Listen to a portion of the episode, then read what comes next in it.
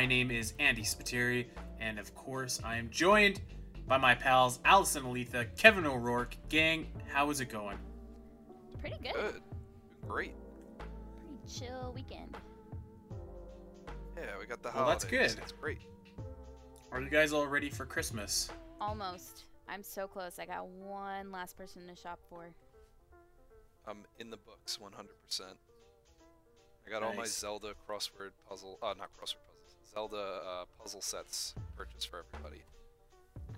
Nice. Uh, KO, I was telling Allison before uh, we started recording that I got a Link statue from my brother, the uh, the Skyward Sword Link, where he's kind of doing that like fall back pose with the sword out. Oh yeah, Kind of cool little uh, addition to my Zelda collection. very nice. That's a great Yeah. gift. So um, yeah, and I was I've been pretty lucky this year because I've uh, I've been bartering and striking deals with different family members to not get each other anything because uh, you know I'm get I'm getting married and I'm just like broke as Oh. broke can be. So just doing some some maneuvering. So I barely had to do any Christmas shopping this year, which is really awesome. That's great. That's, yeah, I love it. I might I might just keep the strategy every year. Uh, I got I a little my- early Christmas present. Oh yeah. oh yeah. I have a very lovely uh, Link to the Past thermos that Miss Ashley got for me. A little early gift. Oh. Uh, it's linked with Well, the that's Sword cute. King. It's really cool. Totes adorbs. It's a really, really. I'm like ecstatic over this thing. It's super cool. To get a picture of Well- it for you guys. Uh, yeah, I- I was gonna say I think we might need to see a picture of that over on Twitter at Shabazzle. Um, so let's get to, let's get right into it today, guys. We are almost at the end of the year, almost at the end of the decade, as a matter of fact, and of course everybody is hopping on the best of the decade bandwagon, and we are no exception. This episode is going to be all about the highs and the lows of the Legend of Zelda series in the decade that was the 2010s. But before we get there, um, a very, very awesome piece of news came really out of nowhere this week. There is a free update for Cadence of Hyrule on Nintendo Switch for all of you guys that own it. Uh, the update includes a lot of bug fixes, but most importantly, you get to play as the game's main antagonist, Octavio. And uh, I played a couple hours of Octavio's quest in Cadence of Hyrule. He plays a little bit differently from Link and Zelda. He does more of a ranged attack, but um, pretty cool stuff and, and a good excuse to hop back into Cadence of Hyrule. Um, I, you know, one of my one of my absolute most pleasant surprises of the last year was Cadence of Hyrule, and uh, just another neat little little uh, bonus, I guess, for everybody that purchased it. And uh, the developers of Cadence of Hyrule, Brace Yourself Games, I guess um, they supported like with a ton of DLC, uh, Crypt of the Necrodancer. There was, I guess, a lot of extra stuff that that came out over the years for that game. So maybe this isn't the the last update that we see for Cadence of Hyrule. Oh yeah, that's pretty cool. yeah, anybody out there, if you own Cadence of Hyrule, uh, get on it. Go out and boot it up. It's a it's a free download, so you a really great ex, you know excuse to jump back into Cadence of Hyrule. Um, I had a lot of fun with that game, and I guess that you are getting a little bit more story out of this, uh, and you find out why Octavio is is doing what he's doing. I haven't got there yet, but I'm only uh, I'm not that far into my playthrough, so yeah, I was uh, I was excited to be back into that world. Of course, Final Fantasy twelve is still sucking like every spare hour of my time. God, I love that game. I'm not surprised. And uh, so I was telling Allison too before you got here, Kev. We were uh, me and Gooey, uh, Fame, friend of the show. We we recorded a three and a half hour virtual theater episode all about Star Wars: The Phantom Menace. Oh boy. It was a long one. is Insane. pod racing. I bring that up because I feel like Final Fantasy twelve is like a Star Wars prequel game. It's like it's so bad and so good.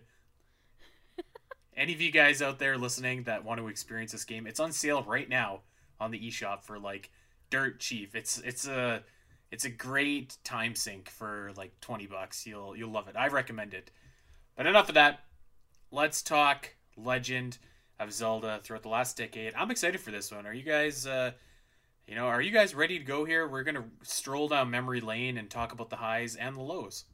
Yeah, I mean, looking at our list, it's I I forgot all this happened in the last 10 years. It's kind of a lot.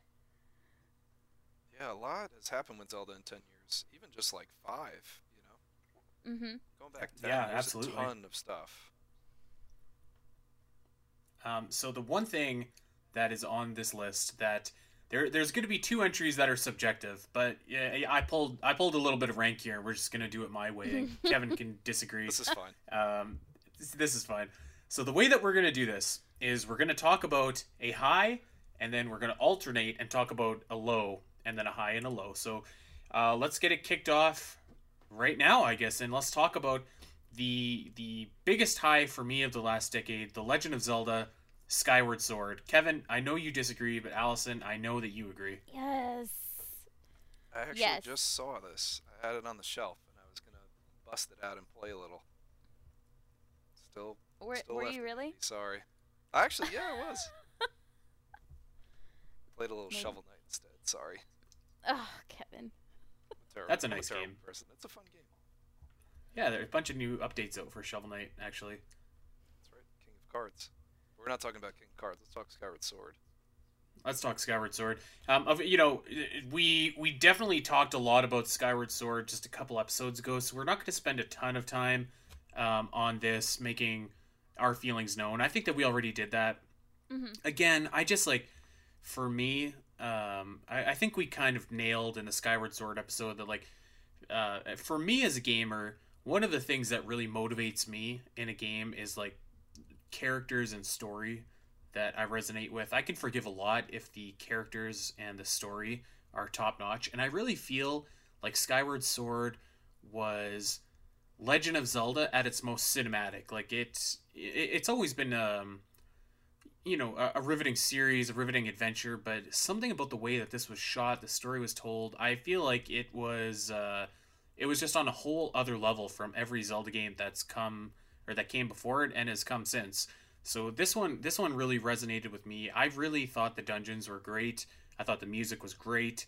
I thought that I mean if if you were to ask and I think I posted this on Twitter, but if you were to ask me what my favorite game of the last decade was, I'd probably say Skyward Sword. I just I really loved it. It really resonated with me. It's one of my favorite Zelda games and uh, you know, I know that some people were kind of like, oh, Skyward Sword was a low point because we had to change the series after that. I disagree with that. To me, this is everything I want out of a Zelda game. It's it's got you know the the narrative, the characters, the dungeons, the atmosphere. I loved it. I I 100% agree with all of that. And it's kind of funny just thinking about it now. Um, this decade is what kind of turned me to being from like a childhood kind of fan of Zelda to a hardcore Zelda fan. And three games were uh, responsible for that. And it was The Wind Waker HD, um, A Link Between Worlds, and Skyward Sword. And like Skyward Sword just nailed it for me. And I was like, I have to be more involved with this series. It's so good. This like I like the cinematic of it was just what drew me in, and that's how I got more involved with like Zelda Dungeon and being more in tune with the series as a whole. So lot to thank for Zelda Dungeon this, or I'm not Zelda, Skyward Sword this uh, decade. You could thank Zelda Dungeon as well. Nah, no, we're all talking about Skyward Sword. Well, KO, I know that Skyward Sword isn't your absolute favorite Zelda, but maybe and maybe in the spirit of this list, give us some of the things that you did like about that game. Sure, yeah, you know, Skyward Sword isn't my cup of seltzer. It's not quite the LaCroix of, of Zelda games for me, but um, I love the music. I love the art style. Um, I definitely have some things that I do not like about the game, but it's it's on the highs. I'll give it to you for the decade. Skyward Sword's good. All right, so this is going to be controversial, but you know, YOLO. This is uh, like I said, I'm I'm pulling some rank here. I'm going to say a low for the Legend of Zelda series in the last decade was the release of Triforce Heroes. I I feel like this was you know, it's funny because the 3DS really was a great system for Zelda games. We got um, all of the remakes of Majora's Mask and Ocarina of Time. We got A Link Between Worlds. We got the Virtual Console, which let us access all of the old Zelda titles. But and, and when I say that, in kind of prefacing my next point, where like I feel like for original Zelda titles on the 3DS, I was a little bit underwhelmed, or like we could have done more. I love A Link Between Worlds. That's a fantastic game, but it is kind of a retread of A Link, a Link to the Past, right? It's it's very like same concept, same world. Mm-hmm. So I was kind of ready for a next game to take a different turn and present something different, and Triforce Heroes definitely did that. Um, I just don't think that it did it very well. I don't have fun playing it. Um, I I haven't played it all the way through single player, but I feel that's because playing it single player is terrible. I, I played just a little bit of it and I was like, this is this is really rough. Like the you know, the one thing that you can say about the Legend of Zelda, even on kind of the the games that we, you know, have fun beating up on this show, like the like those DS Zelda games, like those are still good games at their core. They're mechanically very sound. I just don't know that this game is. Uh, this game being Triforce Heroes. I, I don't even really have fun playing it multiplayer uh, if I'm being honest because we you know at the marathon we do those um we do those like battle royales or, or where you just kind of schmuck around and it's like a little free for all and it's I don't know. It's just it's kind of mindless for me. It's not very it's just not very fun. It wasn't what I wanted out of a Zelda game. I didn't really like the outfit mechanic. It's just it was a big it was a big miss for me and it kind of uh, I, I feel like I feel like we left what could have been a great original Zelda title on the 3DS on the table in favor of getting this, if that makes sense. So I, I think that both you guys are probably going to disagree with me when I say the Triforce Heroes was a low, but I, I can't I can't think of it any other way. I I, I gotta say. Allison, let's kill him. Um, Um, I'm gonna I'm gonna save my response for last because I think I might shock both of you. Oh boy, here we go. Allison's Here we go. switching sides. I knew it.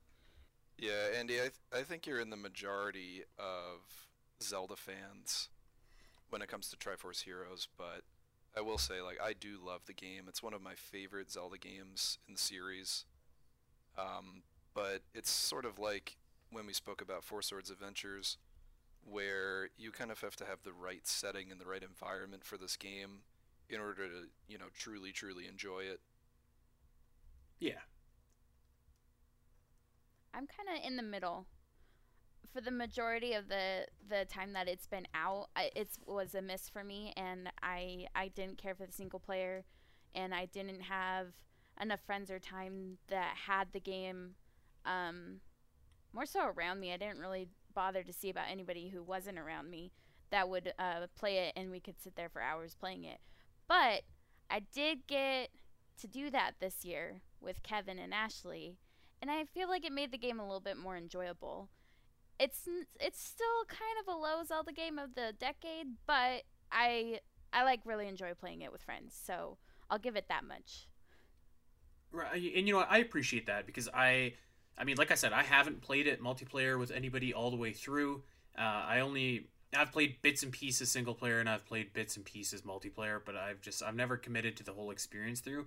So when I play or when I think of Four Swords Adventures, I think of uh, like that's a really fun game to me. But on that same token, like I play it at the marathon with my friends, so that's going to be we're we're going to see actually because I I purchased that game with the intent of playing it solo just to kind of see how it stacks up. So uh, that could that could drastically change as well. Mm-hmm. But you know, I I think I think for me, Triforce Heroes is a low. Um, you know, it's I, I I love that some people love it.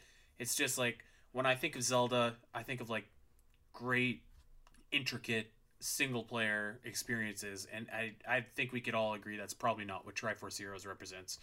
That's fair. Oh yeah, that's agreed. Well, let's flip over to what I think everybody would agree is a high, probably the highest that Zelda got this entire decade, and uh, that is, of course, Breath of the Wild. Yes. we've talked a lot about Breath of the Wild and its different, uh, it's it, everything that it does from from the world to how it revitalized the series to how it really helped bring Zelda into a bigger mainstream audience to just everything that this game was. You know, I I think I said it before on this show and I'll say it again right now. I think that Breath of the Wild was the most important game that Nintendo had ever released in the context of Nintendo had just released the Wii U console. The thing was a complete bomb. Nobody wanted the Wii U. Things looked bleak for Nintendo. It really felt to me like a lot was riding on Breath of the Wild. And if this game wouldn't have been the success that it was, then maybe the Switch wouldn't have been the success that it was. And we wouldn't have this mm. resurgence of Nintendo or this resurgence of even Zelda in particular. Um, this this was just a really important game for Nintendo, and I think that Breath of the Wild rose to the challenge and then kept going. Like this game exceeded every expectation I think that that you could name for it. And yes, could the story have been better? Sure. Could the dungeons have been better? Sure. On the whole, is this one of the best Zelda games? Is this one of the best games ever made? Yeah, I think so. I feel comfortable saying that. Yeah, I do too. I was just thinking, I can't believe three years ago we were all sitting on the edge of our seats waiting for a trailer of this thing and for the release date. I It's crazy. That's insane to think about. Um or that this game is almost 3 years old because I play it on a regular basis and it still feels new to me every single time I turn it on. Um and one of the smartest decisions that Nintendo ever made this this decade was delaying it because they got the opportunity to put it on the Switch if they if they had just had it on the Wii U, I don't know, I don't know if it had done well. Yeah, I think for sure. I, I think it would have, it would have died a horrible death on the Wii U, oh, like yeah. everything else did. yeah, it would be the last. Oh, I don't even know the nail in the Wii U. Oh, that's scary to think about. Breath of the Wild. I mean, you you kind of mentioned earlier, Al, that uh, that Skyward Sword and Wind Waker were, were kind of the games that that led you to be more involved in the community. Um, Breath of the Wild was the game that really got me not into the Zelda community, but into our particular Zelda community, into Zelda Dungeon. I uh, I, I think I told the story. I I joined I think the night before the Game Awards in uh, in 2016. Hmm. So we were looking for for writers to help uh, with all the news coverage and stuff like that. So you know, if if not for Breath of the Wild, I probably wouldn't have joined Zelda Dungeon and probably wouldn't be doing this show right now. So that's on a personal level, that's a that's a big high for me as well, and something that I attribute to this game and its success. But uh, yeah, I, I mean, just on a technical level, uh, you know, what what an achievement. Um, what what else at this point can you say about Breath of the Wild? It's just such a masterful masterful game. And there's a lot of other stuff around Breath of the Wild that wasn't necessarily positive, but I'm the game itself it, it absolutely a high my favorite game of the last decade. Breath of the Wild is right behind it. Right behind it. Nice. Um, yeah. And if you haven't figured out, anyone listening, we're not going in any kind of timeline order here. We're just uh, we're just kind of spitballing highs and lows. Um, while we're on the topic of Breath of the Wild, however, there are some lows that were associated with that game.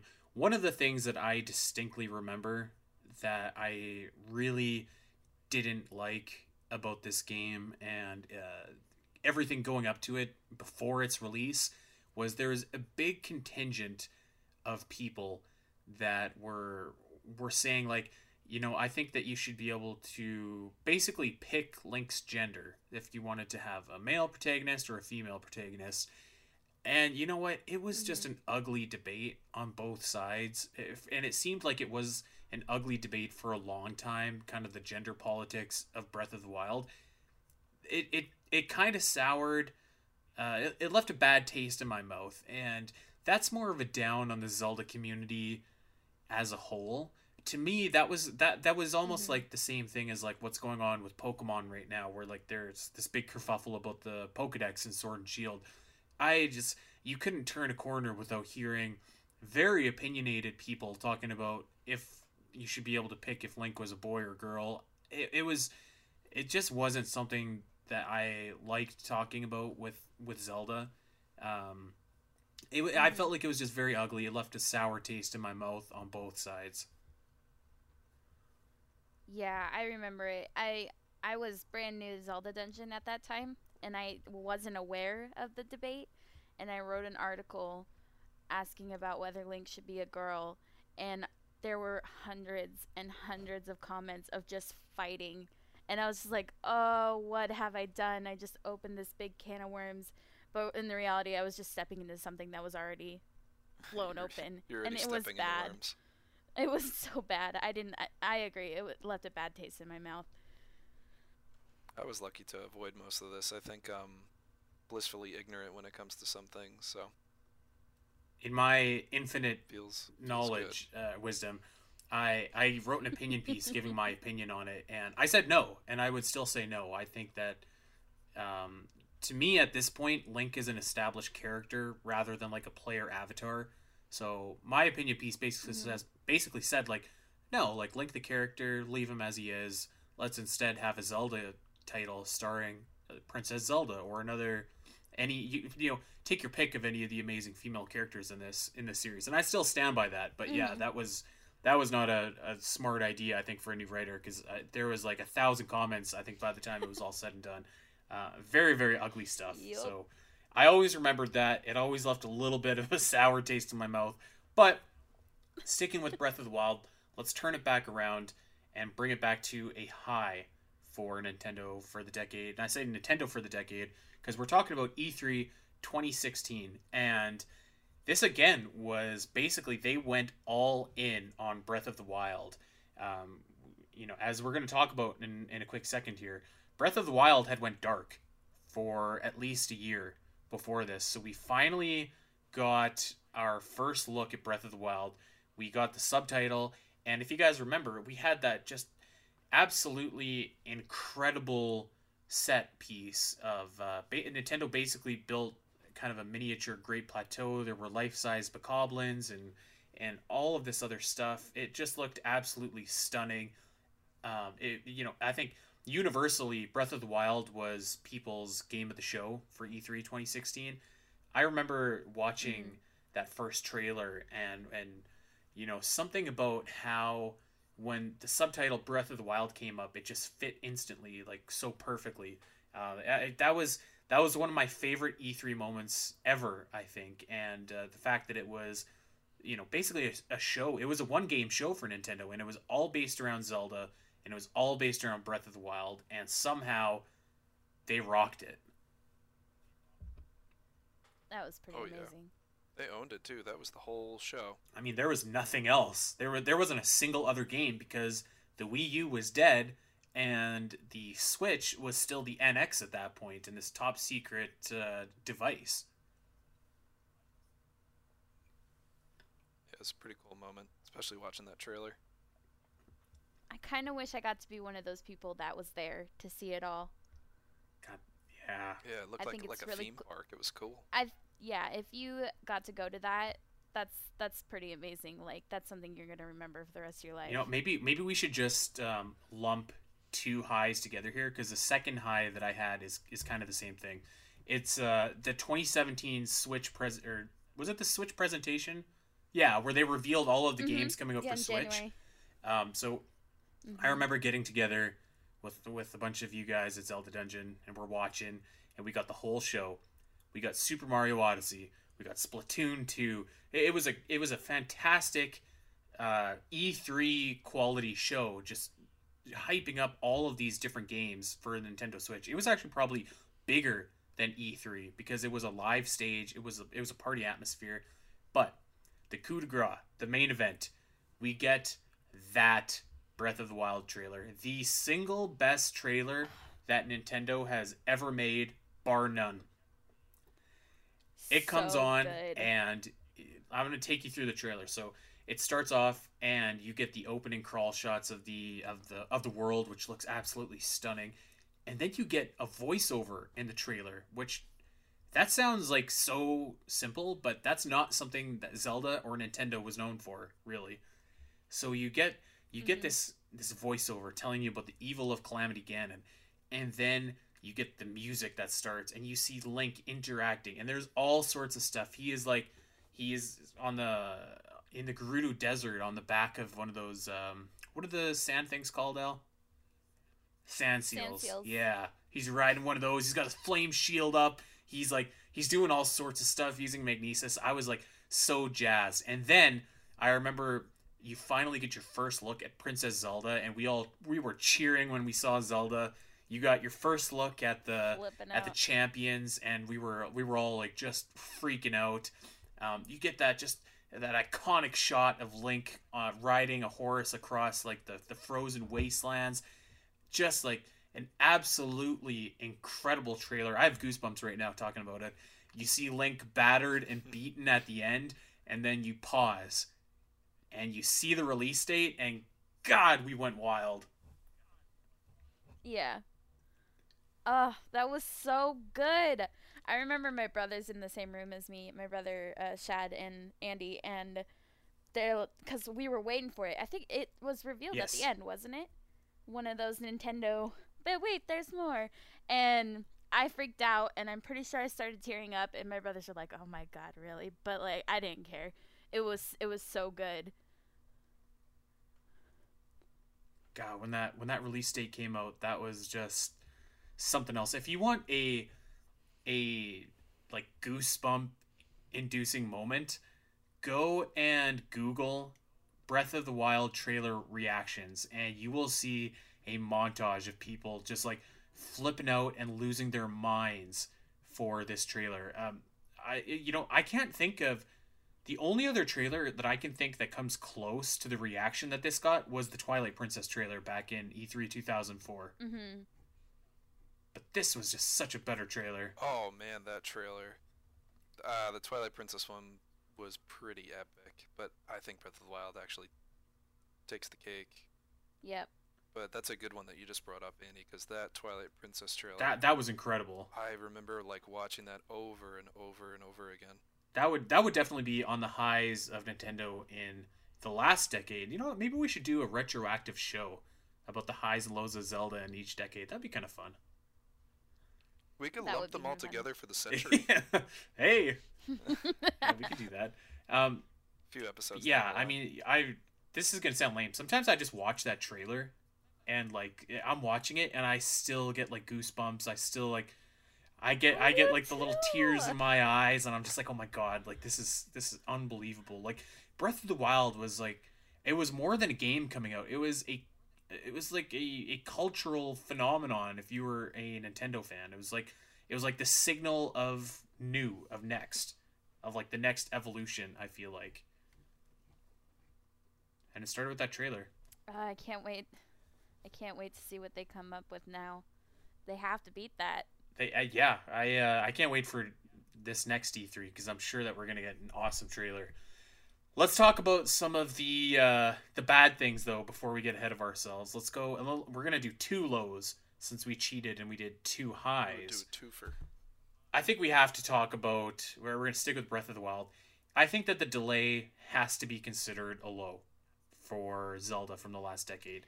I realize that, of course, we all wanted Breath of the Wild to turn out the way that it did, and in order for that to happen, the game had to be delayed.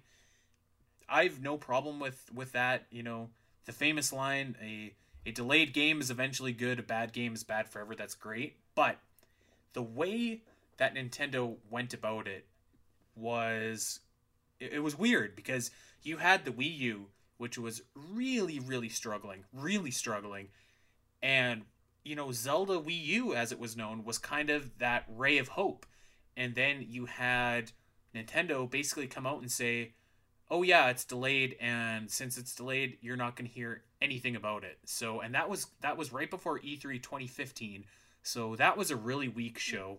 Really suffered without Zelda there.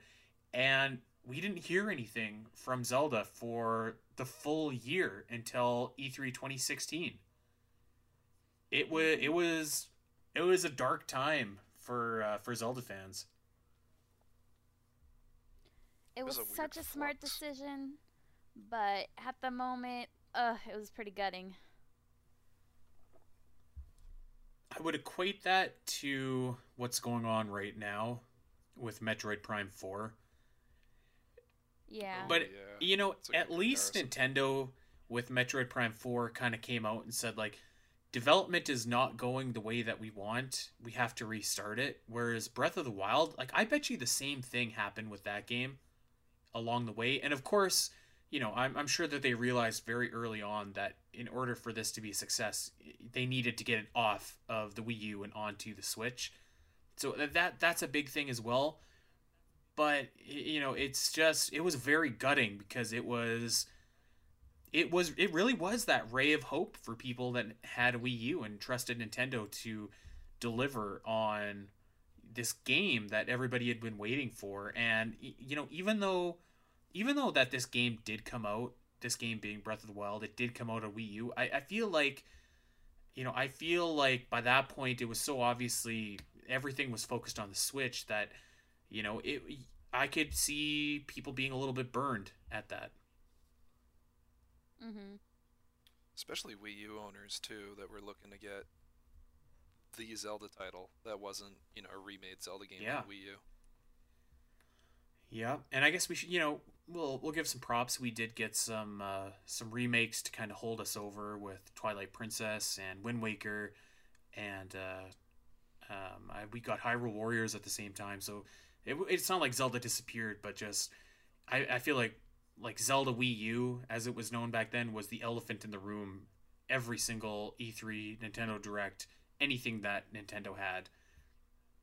So I, I think that you can only say that that was Yep. a down.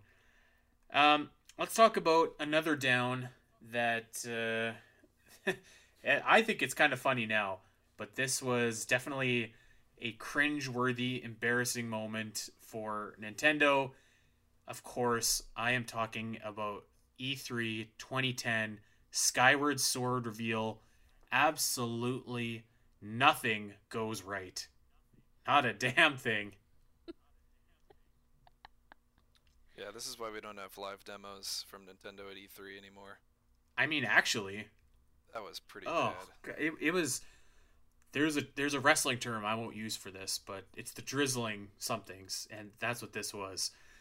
uh, yeah, I I mean, what what can you say? It was just it, everything that could go wrong did go wrong, and I truly believe, I truly believe that this really affected how people perceived Skyward Sword. I I I truly believe that somebody that played Skyward Sword, uh, if that hadn't have happened, and you let's say that you had to recalibrate Skyward Sword a couple times here and there, I think that you'd be like whatever. But since you because you knew that this giant uh, fiasco had happened at E3, you were kind of looking out for it and then noticing it more when it happened, when you had to calibrate your controls. I really believe that that like fundamentally altered people's perceptions of Skyward Sword and the motion controls. You know, I could probably jump on board with that because I hadn't seen that uh, reveal or the demo. And so when I just had to recalibrate my controller a couple times, I was like, this is fine. But preparing for this episode that we're doing now, I did go and watch it. And I was like, yike, I couldn't finish watching it. I was so much uh, cringe. It's bad. it, it was very so bad and so i think you're right i think if i had seen that you know 10 years ago it might have it might have altered how i think how i feel about skyward sword now I think you gotta feel bad for like poor Bill Trinen up there. He looks like he just wants to to run to the nearest bar and order about three whiskey sours. like nothing is working at all. Bill took it like a champ up there. Poor guy. Poor, Poor bastard. uh, yeah, I mean, I mean, it, like it's kind of funny now, but also it kind of not. as as defenders of Skyward Sword, it's kind of not funny. It's really just a Yeah. shame that that um that it happened that way. but hey, it didn't take away from the final game. No, and I'm hoping that uh, Skyward Sword HD, when that comes out, uh, gives a lot of people a a second chance or uh, a se- lets a lot of people take a second look at Skyward Sword because I, I really do believe that that's one of the great gaming experiences of the last decade. Uh, let's talk about a a high for the Zelda in the last decade, and uh, why don't we just lump two re- two of them together here because they're two reveals. Let's do it. Um, let's start off, of course, with Breath of the Wild two. I mean, Yeah, that Wow. was a shock. yeah, this is fresh too. but I mean this like this is definitely in the high of the last decade. I you know what I just uh I wasn't expecting a sequel this quickly. I know that that Mossies has you know repeatedly told us that he thinks that Breath of the Wild 2 is a uh 2020 game. I, I don't know that I was like on the same wavelength as him. I thought that it might be 2021. I could have even bought 2022. So I wasn't expecting to see Breath of the Wild 2 at all. Um, and when we got it, I was just, you know, just like, whoa, mind blown. Um, it, you know, we've only had about a minute of, uh, of footage, but the tone looks really cool. It looks pretty mysterious. You got what may or may not be Ganondorf. Um, what's not to like? Nothing. I. It's kind of funny because I'm pretty sure the majority of us, because we were watching when once again we were watching the direct um together, uh, we're just like, what is this at first, and then when we realized it was Breath of the Wild 2, we were all just like, what is happening? Because yeah, it was definitely something none of us were expecting so quickly. Yeah, I think the uh, the worst part about it is just having to wait. Yeah. It's a pretty good problem to have with a game. Well, you know what? I mean, we are almost in 2020 now, so I, I don't, I, I really don't think that we'll see it before E3. But even if we don't see it before E3, that's only six months away.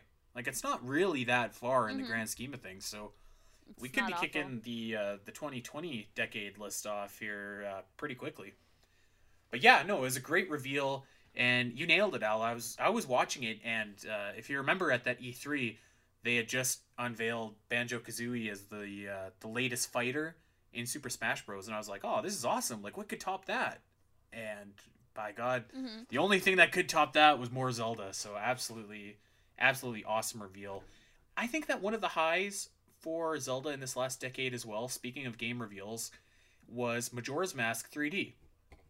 And you know, a lot of some people listening may be questioning why Majora's Mask 3D and not Twilight Princess or Wind Waker or Ocarina of Time or any of the other games that came out um, in this decade. It seemed like people really wanted Majora's Mask a lot. Like the the demand for it on 3DS seemed to be, it it just seemed to be kind of like at more of a fever pitch. I feel like, and famously, there was um, there was a group of Zelda fans. And Kevin, maybe you can maybe you can kind of correct me if I'm if I get any of this wrong. Sure. There was a group of Zelda fans launching a project called Operation Moonfall, and Operation Yes. Moonfall was was it designed to be um, a remake of Majora's Mask?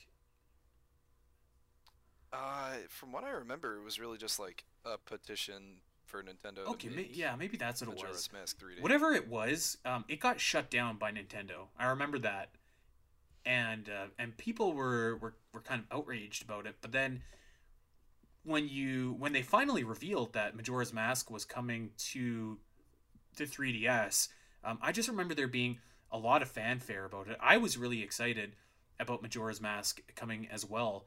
Um, so yeah, it, it this one stuck out to me among all of the different Zelda games in the last decade as being something that was really celebrated and people were really wanting.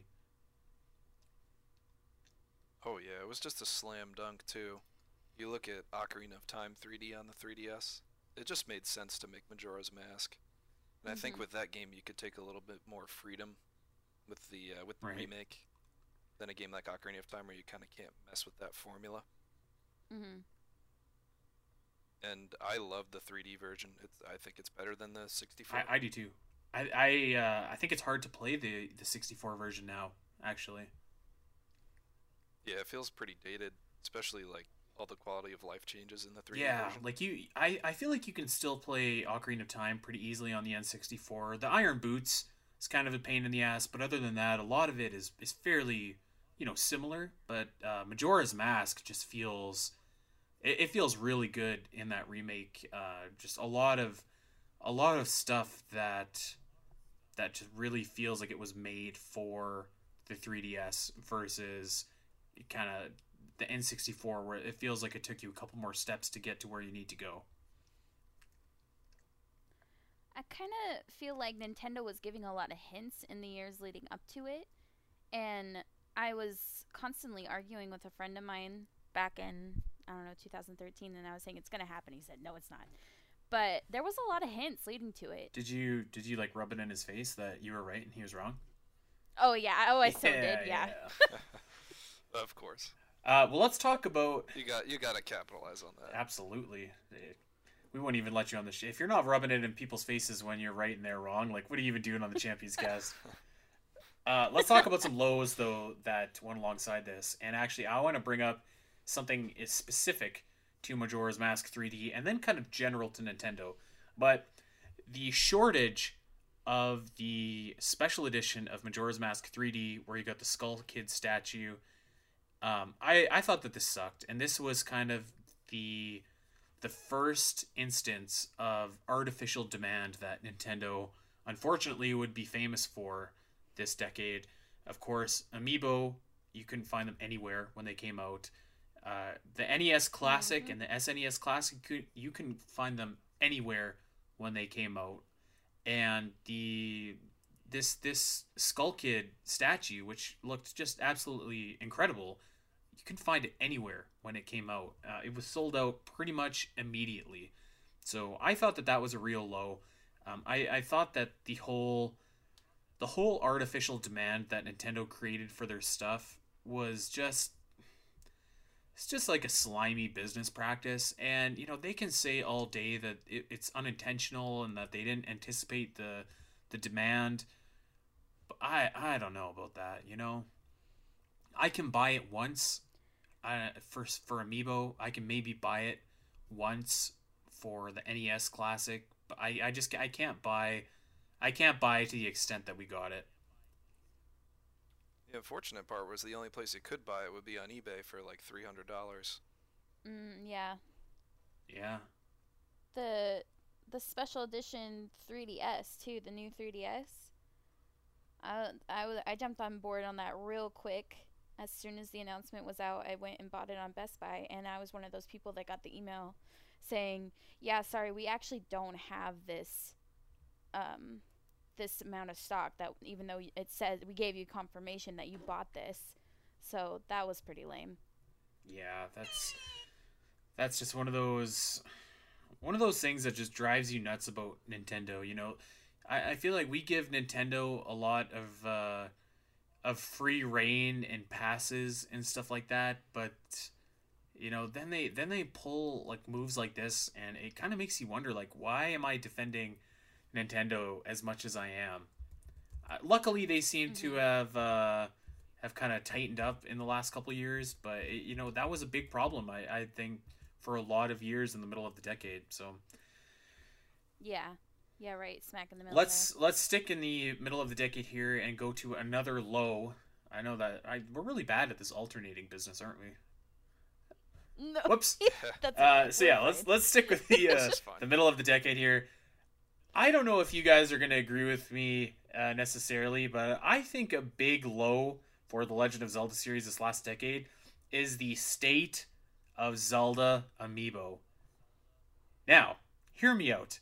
There are currently, I want to say, because I think I counted, I want to say there are 23 different Legend of Zelda amiibo right now 23 or 24.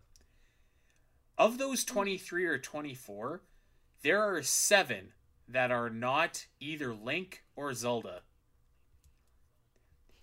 This is a series yeah. with so many memorable characters, and you have like 70%. That's probably not the good math, but you get the idea. 70% of your amiibo is your main two characters. I'm looking over at the Mario line of amiibo. They've got like Boo. They've got Waluigi. They've got Toad. Oh, They've Waluigi. got they they got tons of guys. I'm looking over at Animal Crossing, and they've got guys I've never even heard of. They got like Huey and Louie and Jarvis, and Dewey. and it's like you're telling me that I can have like Doofus the Owl amiibo, but I can't get a Skull Kid oh amiibo or a Groose amiibo or a standalone Midna amiibo. Doofus Like, are you ribbing me?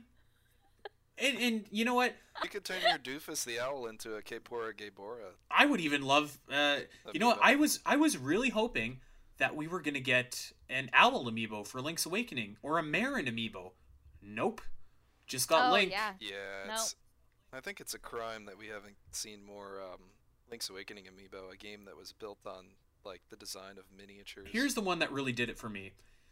You have the Legend of Zelda Anniversary amiibo, which came out, and that was 8-bit Link, Ocarina of Time Link, and uh, Wind Waker Link and Zelda as a two-pack. And I, you know what? I'm looking at that and I'm like, that's fine. You have 8-bit Zelda, or you have 8-bit Link, like that's fine. He looks unique. You have Ocarina of Time Link, that's fine. You know, we we kind of have Twilight Princess Link in Super Smash Bros. right now, so Ocarina of Time is a little bit different. I'm looking at Wind Waker Link, and I'm like, well, he's kind of the same as Toon Link, which I also own from Super Smash Bros. line. But you know what? Whatever. He's he comes with Zelda at the time, Toon Zelda, so I was like, that's fine. But then, a couple months later, Nintendo's like, here's some more anniversary edition amiibo. And they release amiibo from Majora's Mask, from Skyward Sword, and from Twilight Princess. So when you list those three games, you could think of all of the cool characters in those three games that you could release as amiibo. But what do we get? Three links. The Skyward Sword and Twilight Princess Link look exactly the same, and they look exactly the same as the Smash Bros. one. It's like, why bother? Yeah, I don't know. Yeah, if they're gonna make a bunch of Zelda amiibo, why did they make so many links? Like that Who needs that many links? I understand their usage in Breath of the Wild, but that's it. Like that is the only usage I've ever had from all those links. At, all. And and even then, I call shenanigans on that because you can you can give me a Skull Kid amiibo and unlock the same stuff as Young Link with the Goron mask does. You can give me a Groose amiibo and unlock the the same stuff that Skyward Sword Link does. Um, I, I mean, for goodness sakes, like the the Twilight Princess amiibo is the same one from from Super Smash Bros. Yeah, it's almost pretty identical. Different stance, I guess. which is which is like a- that's probably the worst amiibo too like in general of all of them like the first super smash bros link with his yellow like pea stick god it looks bad it does it, it looks It's a bad throwback think- at this point. At least they gave us a Guardian amiibo though. That one's pretty cool. Oh yeah, that guy's that one is cool. and, and you know breath of the wild did it right. It gave you it, it you know you had two links but they were both pretty cool and they were really different. So you, you know i can justify that. Um, the bokoblin was kind of cool like not really my thing but whatever. Zelda was cool. The guardian was awesome. And then they released all of the champions. So i like i think that we're trending in the right direction. But man looking looking back and it's like like where's my skull kid amiibo where where where are all these great characters from zelda and why are they not amiibo and why do i have doofus the owl instead Why don't we have a Tingle amiibo? Oh my god, why don't we have you a took the Tingle words out of my amiibo? mouth It's like I read your Shenanigans. mind. like, yeah, absolute shenanigans. Let's uh let's let's not dwell on this anymore. Let's talk about something that was a high for Zelda, uh, and that is the 2017 Video Game Awards. Uh, of course, the 2019 Video Game Awards were a low, uh, the lowest that you could possibly be.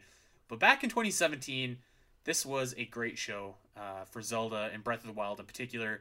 Breath of the Wild pretty much swept the competition and won Game of the Year. There was that awesome um, medley Mhm. at the end with Breath of the Wild and uh, Jump Up Superstar from Mario Odyssey. I think that uh, you know, if you were asking me, I think 2017 was probably the best year for gaming this last decade, and that Breath of the Wild was the best of the best that year. I think says a lot. mm-hmm. we got the DLC that year, right? That was Also? the next year. Yeah, that yeah, that was the. Oh, okay. Uh, you know what? I don't know. maybe it wasn't. It, it might have been that year too. was- I think it was. Yeah. Oh, yeah. I think you're right. Actually, now that I think about it, yep. So yeah, we we got the So awesome dang, that was and the champions solid. ballad came out that day too. So that's even better than I'm thinking. Yeah, there you go. It's pretty Can't beat solid. that. Let's flip over and talk about a low now in Zelda. We're back to alternating. Uh, I want to talk about Super Smash Bros. a little bit here, and I want to talk about all of the great new characters that all these different series have had introduced as playable fighters. Of course, we got tons of new and great Fire Emblem characters. We've got new Pokemon in there, new Mario characters that are really fun to play as. We've got uh, tons of third-party characters making their debuts, like like Cloud and Simon and Mega Man. And for God's sakes, we even got Ridley from Metroid in Super Smash Bros. This is all to say, how has it been almost 20 years since we had a new character from the Legend of Zelda series in Super Smash Bros. And I don't want to hear how Toon Link is a different character than Young Link because he's not. They're the same guy. It's just a clone. And they themselves are clones of Link. And Ganondorf himself is a clone of Captain Falcon. So really, we've had Link, Ganon, Zelda, and Sheik for the last 20 years since 2001 when Super Smash Bros. Melee came out. How is this possible? Yeah, that is kind of nuts. We we need to do it. We need to get Tingle in the game. And maybe they, maybe they make the justification because of all like the assist trophy uh, characters or the um, what are they? The spirits now. Maybe Oh, that's yeah. their justification. Yeah, so you can see like other series. You know what? Don't I, I don't want I don't want you want to hear that that excuse.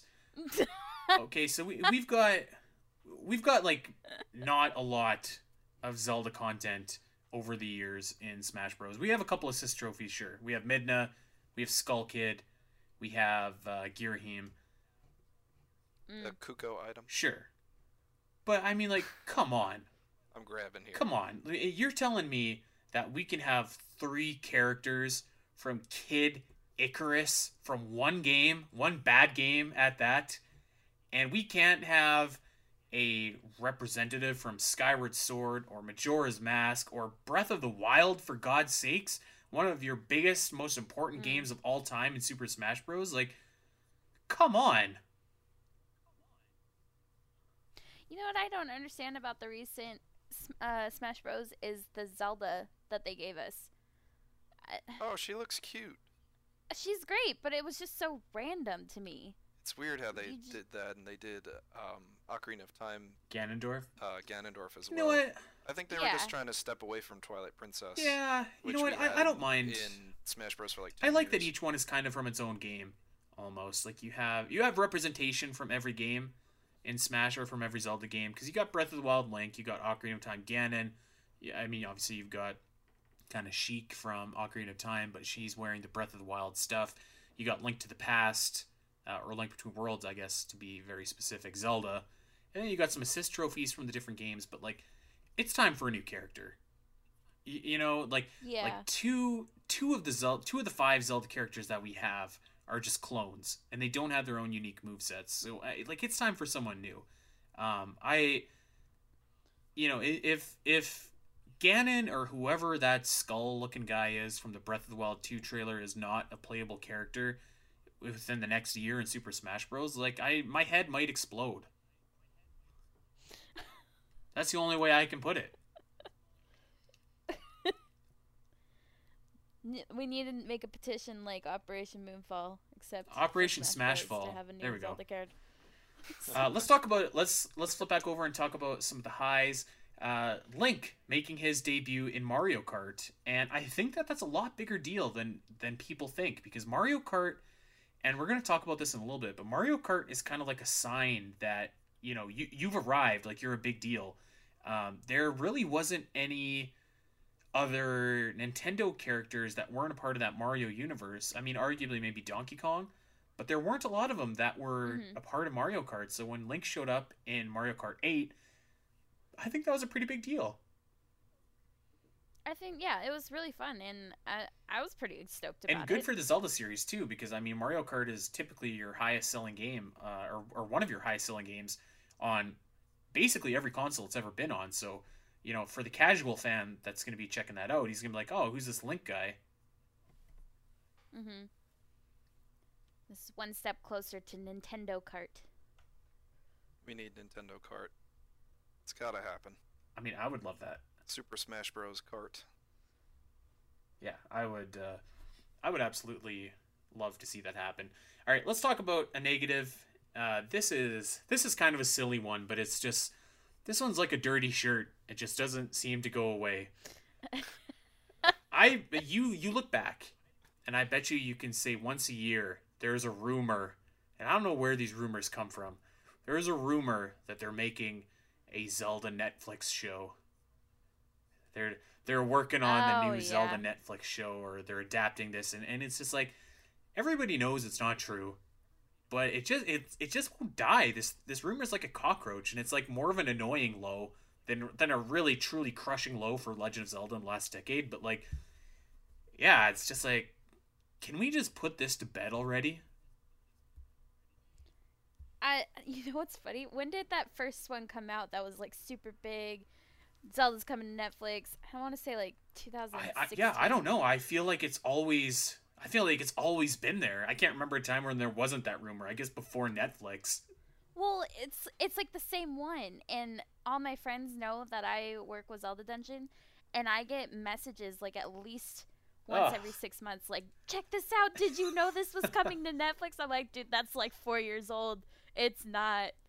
But I tell you what, I'm watching The Witcher right now, and I think Netflix can do. Is The Witcher good?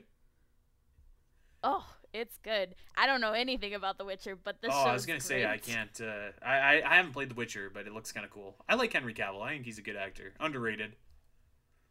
He's pretty He, good. he does it. a good job. I've watched the first episode. He does a good job as The Witcher. I've read every Yeah. book and played two and three, so I'm a big Witcher did you- fan. I've watched one episode and it's Yeah? good, but it is not for the faint of heart. No, no, it's not. Sweet. I, maybe I'll maybe I'll dip a toe into that uh, later. That that's like a uh, maybe a virtual theater episode there. I Shout out to so, Virtual too. Theater, the podcast all about video game movies and the stories that shape them over on SoundCloud.com. Uh, let's talk. But the point of that was, I think Netflix can do Zelda. yeah, uh, you know the worst thing was too when Castlevania came out, which added more fire to that. It's like, oh, I hear the the producer of Castlevania is gonna make a Legend of Zelda show. Oh yeah. Jabroni, no, he's not. Stop. Stop.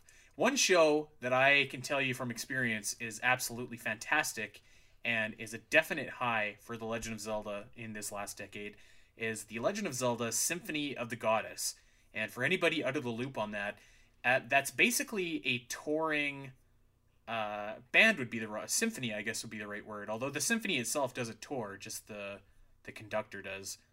So Yeah. yeah, Basically, what it is is you're, you're a uh, there. uh, you go to your local symphony and they play a medley of different Legend of Zelda songs, and there's a video that accompanies it, and uh, it, it's just awesome. It's a I've been three times. It's a fantastic atmosphere because you go there and you can look to your left, and there's a bunch of people in suit and tie. They're sitting down. You can look to your right, and there's a bunch of people cosplayed as Zelda and Link. And you can look at me, who's like in shorts and a t-shirt, and you know it's just like it's such an incredible atmosphere uh, for a Zelda fan. There's lots of like cool little Zelda goodies there. The conductor uses a Wind Waker to do her thing. Um, Mm. it, Oh. it's just it's a it was a great experience uh, for me, and and again, kind of one of those things where I was just like, okay, like Zelda's Zelda's making it big. It's branching out. Um, I had been to video games live previously, which is kind of it's the same idea as Symphony of the Goddess, but multiple different franchises. Um, so to see that, but with something that I was like invested in, was just uh, it, it was an awesome experience. Uh, they're not touring right now, but you know if they if they come back after Breath of the Wild 2, I just can't encourage people enough to go and check it out. It's really fun. I I use it as an opportunity to travel a little bit, and I went. I also went three times, and I went to Seattle and Portland, and then oh, Vancouver, Oh, really? and it was pretty. yeah, it was pretty good. I, and I agree. I like the I like the atmosphere of it and how there's like a camaraderie of all these Zelda fans are here just to hear the music. The music is one of the like m- most key points of the Zelda series, and people are dressed up and cosplaying, and it's just it's really cool. Ko, did you ever have the pleasure? I never had the pleasure. That's too bad. I hope yeah, they come back so that you could. I gotta I gotta tell you something though, Kev. The first time I saw Symphony of the Goddess, do you know what game was the main event? Uh, was it uh, Skyward Sword. Oh yeah, I Boom. believe it. Ballad of the Goddess is epic. Uh, uh, Skyward Sword has some really great music. Yes. Yeah, I was uh I was I was like like goosebumps the whole way when uh when the ballad of the goddess is going on. I, I I'm sure I probably was like you know had tears streaming down my face. Just uh such a such a cool show. I I really hope that it comes back. I hope it comes to. New York. The longest island. All right, let's wrap it up here. We've got one more low and one more high. Uh, let's do it here. The low, and this maybe is the lowest low of Zelda for me in the last decade, is the release of Hyrule Historia, and to be specific, the timeline being made official. I hate the Zelda timeline. I think I think it's dumb. You know, I I like kind of speculating about different things and, and seeing the references to the different video games and you know seeing uh, I, I just don't think it needed to be spelled out. It didn't need to be explained in depth. Like the the whole the third timeline the downfall timeline i just think that's like that's ridiculous. Like i i didn't die playing ocarina of time you know? Like i think that that that exists i think is is dumb. And you know a lot of people like it and i i think that this might be kind of a controversial low but i just like i hated it. Like breath of the wild to me is perfect because you see you see references to so many different zelda games and it's fun and people can have fun kind of speculating and and making it what they will but to be handheld and told and just forced something that i don't think makes a lot of sense um it, to me it Mhm. just like it takes away the fun of it it's like explaining how a magic trick works you know i i like that it's there. I like that people are mystified by it and want to know more. But you know i i don't really want to know how the magician does it. I just want to be entertained by it. So to me this is a big low. Um i you know i'm not i'm not like a timeline kind of guy in general. I think that you guys know that. But the, yeah I, I- it was it was a miss for me What about you, Kev? It's tough. I think I might be in another camp here. Um, I I don't know how I feel about the timeline, but one thing that I'm not the biggest fan of is some of the kind of the retcons of the timeline that Nintendo has like republished. Um, in particular, kind of taking like what Majora's Mask was, and sort of making it like a dream world Twilight Zone episode. Mm. Um, there's just some weird things, and, and I think it's almost feels like a cop out sometimes where they'll say, "Hey, like, yeah, well, this is what it really is," um, but the timeline's open to people's interpretations, and it's like, pick pick a side. You know, is, is it is it true or is it not? Um, I I like Zelda games for what they are, and uh, you know, you have a game that continues off of another game. That's great. Not all of them need to be tied together. That's what I think. i agree That's fair. I did kind of like that Nintendo was like, look, Majora's Mask is a sequel to Ocarina of Time, and Skyward Sword is the prequel to all of them because I like lore, like the lore in these series and franchises. I like knowing where things come from and go, but I don't feel like every Zelda game connects in a way the timeline makes it connect. So I kind of liked it, but I kind of didn't. I just didn't agree with You it. know, I'm with you. Like, I, I really like that when you play Skyward Sword, you know that this is the first Zelda game. Like, I like that. And I, I Mhm. also like when you play Majora's Mask, you're just like, okay, well, this, you know, obviously, this is what happens directly after Ocarina of Time. But like at the at the same time, like yeah, I I think that they I, I don't think that it all needed to explicitly link and chain together. Like like take Majora's Mask. Mm-hmm. It's like um I think creating a champion said some pretty controversial things about Majora's Mask, and and to be honest, I didn't even read it because after Hyrule Historia, I didn't want to know any of that stuff. Um, or maybe maybe it was a Zelda encyclopedia I'm thinking of. Either way, there was there was some stuff said about Majora's Mask where like it kind of ruined its quote unquote canon placement, and it's like, what's more fun? Kind of like what mm-hmm. Kevin said, like what's more fun? Kind of debating it and making it your own idea of what it is, or having someone just tell you exactly like, no, this is not part of your Zelda canon. So uh, you know, I mm-hmm. I don't know. I I don't really I don't like it. Like I I think that you can see Nintendo even realize that like maybe maybe this didn't turn out the way that we did because Breath of the Wild came out and you know they they obviously don't care. There's references to every other Zelda game and there's no shenanigans about which timeline this falls into. And I just I really don't think Zelda needs that.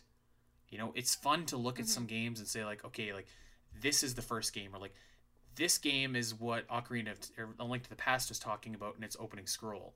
But it you don't need mm-hmm. you know you don't need to be force fed or have your hand held and just beaten over the head with like no okay like this is actually what happens here and this is what happens here. I yeah I uh just not not for me. I didn't like it at all. There's one upside here. It's a beautiful book. It's a great book. Yeah, yes. the books are great. Yeah. Yeah, shout out to Dark Horse Comics. While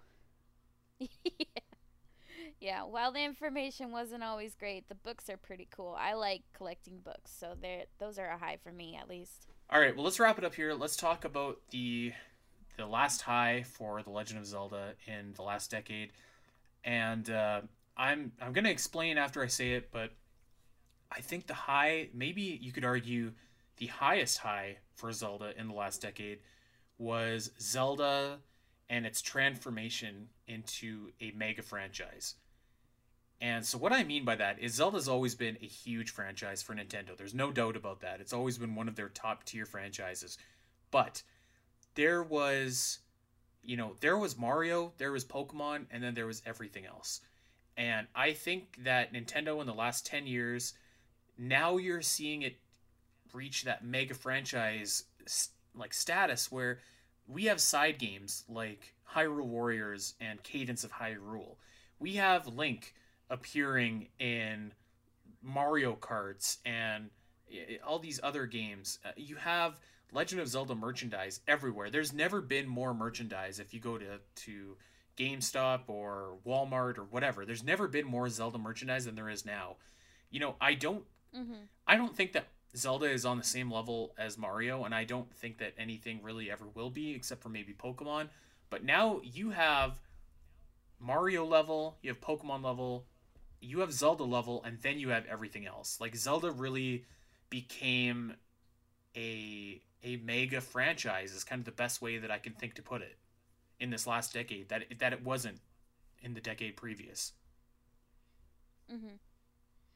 Yeah, it's pretty big. I and I think Cadence Viral was a pretty big, like the biggest stepping stone of that because now we can be like, you know what? There's gonna be a lot of um, more spin-offs and different kind of games that will have a Zelda skin on it, and that's pretty cool. Oh yeah, seeing tons of games like outside of, and especially the Cadence of Hyrule, it's not like a big developer as well. Like it's not right. Koei Tecmo, it's not uh, Team Ninja. You know, it's a small team um, and I think that's indicative of Nintendo as a whole too, with with Mario being loaned out as well, like Mario and Raving Rabbids, um, some other crossover titles, like inclusions of just like their cash cow right. in other you know in other media. And like you said, Andy, you could buy so much Mario and so much Zelda stuff at a GameStop or um, like the Nintendo stores as well It's pretty cool. Yeah, see, I see Cadence of Hyrule more as like a sign that Zelda, eh, like like as, as kind of a byproduct of Zelda turning into a mega franchise, than than that being kind of the tipping point. Like, if Zelda wasn't a mega mm-hmm. franchise, a game like Cadence of Hyrule, I don't think would exist. Um, you know, it to me, it's just like like I see people wearing Triforce shirts all the time now. I see merchandise Yeah. everywhere. I see, you know, Breath of the Wild. I think the mystique about that game for a long time really did kind of help elevate Zelda into the next level. Um, all Nintendo's strategy the last decade with Zelda. What I mean, there was there wasn't a year. I guess 2018. There other than 2018, there was not a year where there wasn't a new Legend of Zelda title out, whether it was a new game or a remake of an old game.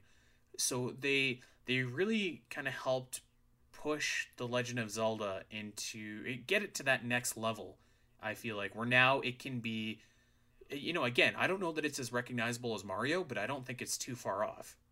So, uh, Legend of Zelda's ascent into that stratosphere I think is one of the triumphs of Zelda and of Nintendo as a whole within the last decade. So they did a really good job there. I'm hoping they can do the same thing for Metroid in this coming decade, but we will we will see about that. I'm not holding Yeah, my breath. cool.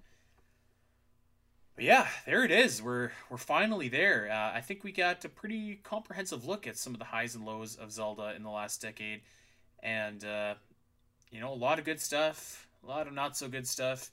But I am quite excited to see you know what what is coming ahead, and uh, that's going to be our show next week. Is we're going to be looking ahead and kind of laying down what we hope and what we expect for the Legend of Zelda series in 2020. I can't believe that it's 2020 already, but uh, there, there we be. Um, before we get out of here, uh, you guys have yourselves a Merry Christmas, you two. Oh, heck yeah, you you as too. I well. hope that you guys get some nice Zelda goodies, and I hope that everyone listening uh, had a fun time with this show. Of course, we want to know what your highs and lows for the Legend of Zelda series in the last decade were.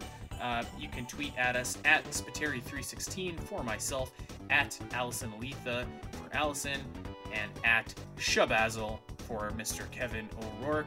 Uh, thank you for listening to the Champions Cast. Don't forget to head on over to Podbean, iTunes, like, subscribe, leave us a five star review if you think we've earned it. Uh, tell your friends about the show and keep checking back because uh, you know that Breath of the Wild 2 is right around the corner and we are going to be all over that.